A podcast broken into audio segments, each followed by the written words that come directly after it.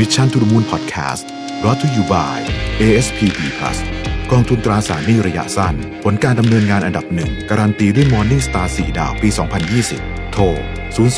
026721111 หรือ www.assetfund.co.th คำเตือนผลการดำเนินงานในอดีตไม่ได้เป็นสิ่งยืนยันถึงผลการดำเนินงานในอนาคตการลงทุนมีความเสี่ยงผู้ลงทุนโปรดทำความเข้าใจในลักษณะสินค้าเงื่อนไขผลตอบแทนและความเสี่ยงก่อนตัดสินใจลงทุนสวัสดีครับยินดีต้อนรับเข้าสู่ Mission to the Moon Podcast นะครับคุณอยู่กับรวิน หาญอุตสาหะครับวันนี้ผมเอาบทความมาจาก Business Insider นะครับต้องบอกก่อนว่าบทความนี้เป็นความคิดเห็นนะฮะต้องเขียนตัวโตๆไว้เลยนะครับ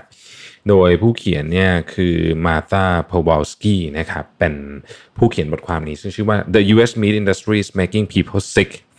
If We Want to Fight Disease and Prevent Future Pandemics It Needs to Be Completely Transformed นะฮะคือเขาเล่าอย่างนี้ครับบอกว่าตอนที่ H1N1 เนี่ยระบาดที่เม็กซิโกนะครับในปี 2009 เนี่ยนะฮะเป็นต้องบอกว่าเป็น patient zero ในเม็กซิโกเนี่ยนะครับเขาคาดการณ์กันว่ามันมาจากโรงฆ่าสัตว์อันหนึ่งนะฮะโรงฆ่าสัตว์อันหนึ่งซึ่งไอ้ H1N1 ที่ระบาดในปี 2009 เนี่ยพอย้อนกลับไปดูแล้วเนี่ยมันก็เป็นสายพันธุ์ที่มาจากปี 1998 นะครับที่เคยเจอในปี 1998 ซึ่งเจอในโรงฆ่าสัตว์เหมือนกันเนี่ยนะฮะที่ North Carolina นะครับคือเขาบอกว่าโรงฆ่าสัตว์ขนาดใหญ่ยกตัวอย่างเช่น Smithfield Foods นะครับก็เป็นหนึ่งในบริษัทที่ทำเรื่องเนื้อสัตว์ขนาดใหญ่เนี่ยนะครับไม่ได้รักษาเรียกว่าเป็นสภาพการทำงานของแรงงานที่ดีพอนะครับจริงๆต้องบอกว่ามีผู้เสียชีวิตที่มีการเสียชีวิตโดยคือเป็นคนที่ทำงานในโรงฆ่าสัตว์เนี่ยถึง148 คนแล้วนะครับซึ่งเหล่านั้นก็เป็นโรงฆ่าสัตว์ขนาดใหญ่ถึงสิ้นในสหรัฐเนี่ยนะฮะมาจากเรื่องของโควิด -19 นะครับซึ่งประเด็นนี้ก็เลยบอกว่าประชาชนของชาวอเมริกันเนี่ยต้องรู้ว่าจริงๆเนี่ย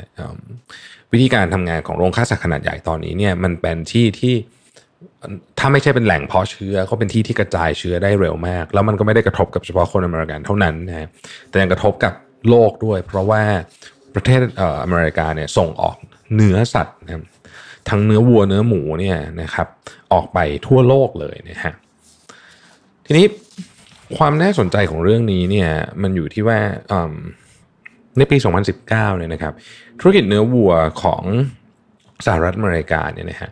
ทำตัวเลขสูงสุดในการส่งออกไปประเทศสำคัญเช่นญี่ปุ่นนะครับ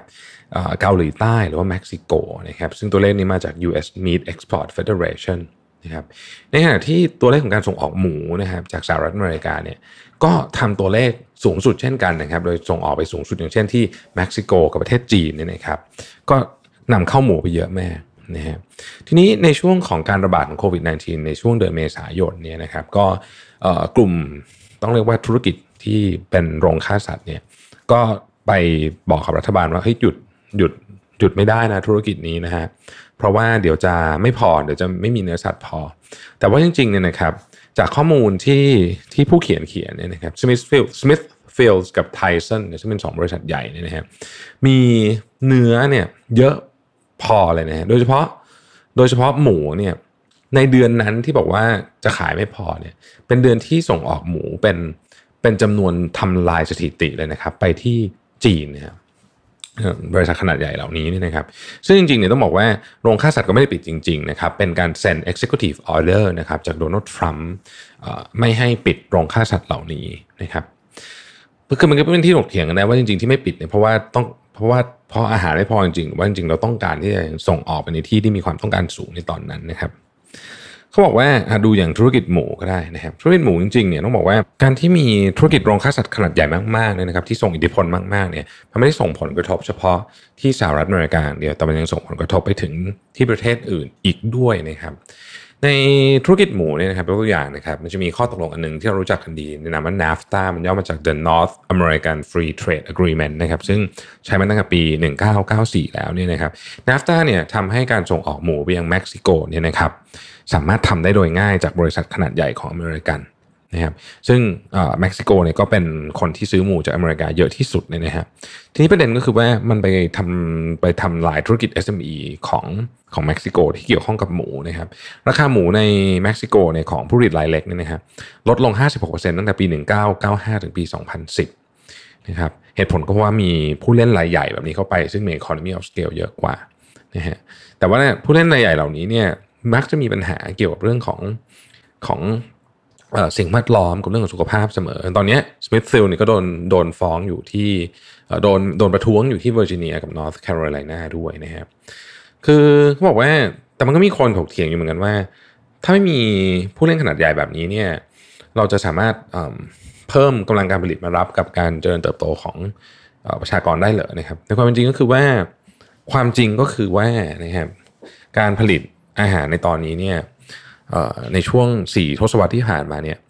เกินความสามารถในการเติบโตของประชากรเราไปเยอะปัญหาไม่ใช่จำนวนอาหารปัญหาคือการเข้าถึงอาหารต่างหากนะครับซึ่งนับอีกเรื่องหนึ่งเลยทีเดียวนะฮะถ้าพูดแล้วพูดกันยาวเลยทีนี้อย่างเขาบอกว่าตอนนี้สมมตินะว่า US อเมริกาเนี่ยลดการส่งออกเนื้อลงจะมีประเทศอื่นเข้ามาส่งแทนทันทีเลยนะครับไม่ได้เป็นเรื่องอะไรที่หมายความว่าถ้ามีประเทศหนึ่งหยุดส่งออกอย่างอเมริกาหยุดส่งออกแล้วเนื้อจะขาดแบบนานๆอะไรอย่างเงี้ยนะฮะประเด็นตอนนี้เนี่ยเขาเลยบอกว่าจริงๆเนี่ยถ้าไปดูในเมืองที่ผลิตเนื้อเยอะนะครับอย่างเช่น South Dakota กับ Wisconsin ในแถบที่เป็นชนบทหน่อยเนี่ยนะฮะโรงงานเหล่านี้เนี่ยที่เป็นโรงงานขนาดใหญ่เนี่ยนะฮะจ้างคนที่อาจจะเป็นแรงงานผิดกฎหมายหรือว่า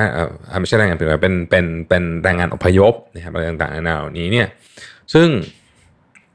แรงงานเหล่านี้ได้เงินน้อยมากนะครับกำไรไม่ได้อยู่กับชุมชนหรือชนบทแถวนั้นเลยแต่ว่าความเจ็บป่วยและมลพิษเนี่ยอยู่นะครับผู้เขียนเนี่ยบอกว่าในเขตชนบทที่เลี้ยงหมูโดยครอบครัว 20-30 ครอบครัวดีกว่าการมีโรงงานขนาดใหญ่1โรงงานในแง่ที่ว่าเรื่องของ sustainability เรื่องของอะไรต่างๆนานาและเรื่องของการควบคุมโรคด้วยนะฮะคือจริงๆนโยบายที่ประเทศสหรัฐอเมริกาเนี่ยต้องบอกว่าส่งเสริมการกิจการของการทำการเลี้ยงสัตว์ขนาดใหญ่เนี่ยมันไม่ได้กระทบกับเฉพาะในประเทศอเมริกาเท่านั้นแต่มันไปทำให้ SME จากทั่วโลกมีปัญหานะครับอาจจะมากระทบถึงประเทศไทยด้วยซ้ำเนี่ยนะฮะเพราะว่านี่แหละฮะพอเข้าไปปุ๊บเนี่ยธุรกิจ SME ก็อยู่ไม่ได้นะพอเจอคู่ต่อสู้ขนาดใหญ่ขนาดนี้แล้วเขาบอกว่าจริงๆเนี่ยการทำฟาร์มขนาดเล็กนะครับเราเห็นแล้วว่าการทำฟาร์มขนาดเล็กเนี่ยป้องกันเรื่องของการกระจายโรคติดต่อได้ดีกว่าคอนดิชันในการทำงานก็ดีกว่านะครับโรงฆ่าสัตว์ปัจจุบันนี้เนี่ยมีจำนวนคนต่อพื้นที่ตารางเมตรเนี่ยสูงมากนั่นคือทำโซเชียลดิสแทนซิ่งไม่ได้เพราะฉะนั้นเวลามีโรคระบาดเนี่ยมันติดไปเร็วมากนะครับซึ่งแตกต่างจากการทำกิจการปศุสัตว์ขนาดเล็กนะครับดังนั้นเนี่ยเขาจึงออกมาบอกว่าเขาอยากให้รัฐบาลสหรัฐเนี่ยเริ่มพิจารณาว่าจริงๆเนี่ยต้องควบคุมเรื่องพวกนี้บ้างนะครับถ้าไปดูตัวอย่างที่เยอรมนีนะครับรัฐมนตรีแรงงานของเยอรมันเนี่ยออกมาบอกเลยว่าการทำปศุสัตว์ขนาดใหญ่เกินไปเนี่ยเป็นสิ่งที่ไม่ดีนะครับแล้วก็รัฐบาลเยอรมันเนี่ยจะไม่เขาไม่ใช้คำว่าเขาใช้คำว่าจะไม่ให้ผลประโยชน์ของประเทศเนี่ยตกอยู่กับมือของล็อบบี้นะครับแต่ต้องอยู่กับ Public Good ก็คือต้องอยู่กับผลประโยชน์สาธารณะมากกว่านะครับดังนั้นเนี่ยผู้เขียนจึงบอกว่าอยากให้ประเทศที่ส่งเสริมนะครับกิจการของปศุสัตว์ขนาดใหญ่เนี่ยลองพิจารณาอีกมุมหนึ่งด้วยเพราะจริงๆแล้วเนี่ยมันมีทั้งข้อดีข้อเสียตอนโควิด -19 เนี่ยสหรัฐอเมริกาเองเนี่ยเห็นแล้วว่ามีประเด็นเรื่องนี้จริงๆนะครับแล้วก็มีการระบาดในโรงฆ่าสัตว์จริงๆประเทศอย่างเยอรมนีก็เห็นเหมือนกันนะผมว่าอันนี้ก็เป็นสิ่งที่เราน่าจะนำไปขบคิดต่อกับธุรกิจที่ตอนนี้ต้องบอกว่าโควิดเข้ามาเปลี่ยนสมมติฐานที่เคยมีไปเยอะมากเลยทีเดียวนะครับขอบคุณที่ติดตาม Mission to the Moon นะครับสวัสดีครับ Mission to the Moon Podcast Presented by ASPP Plus โทร 026721111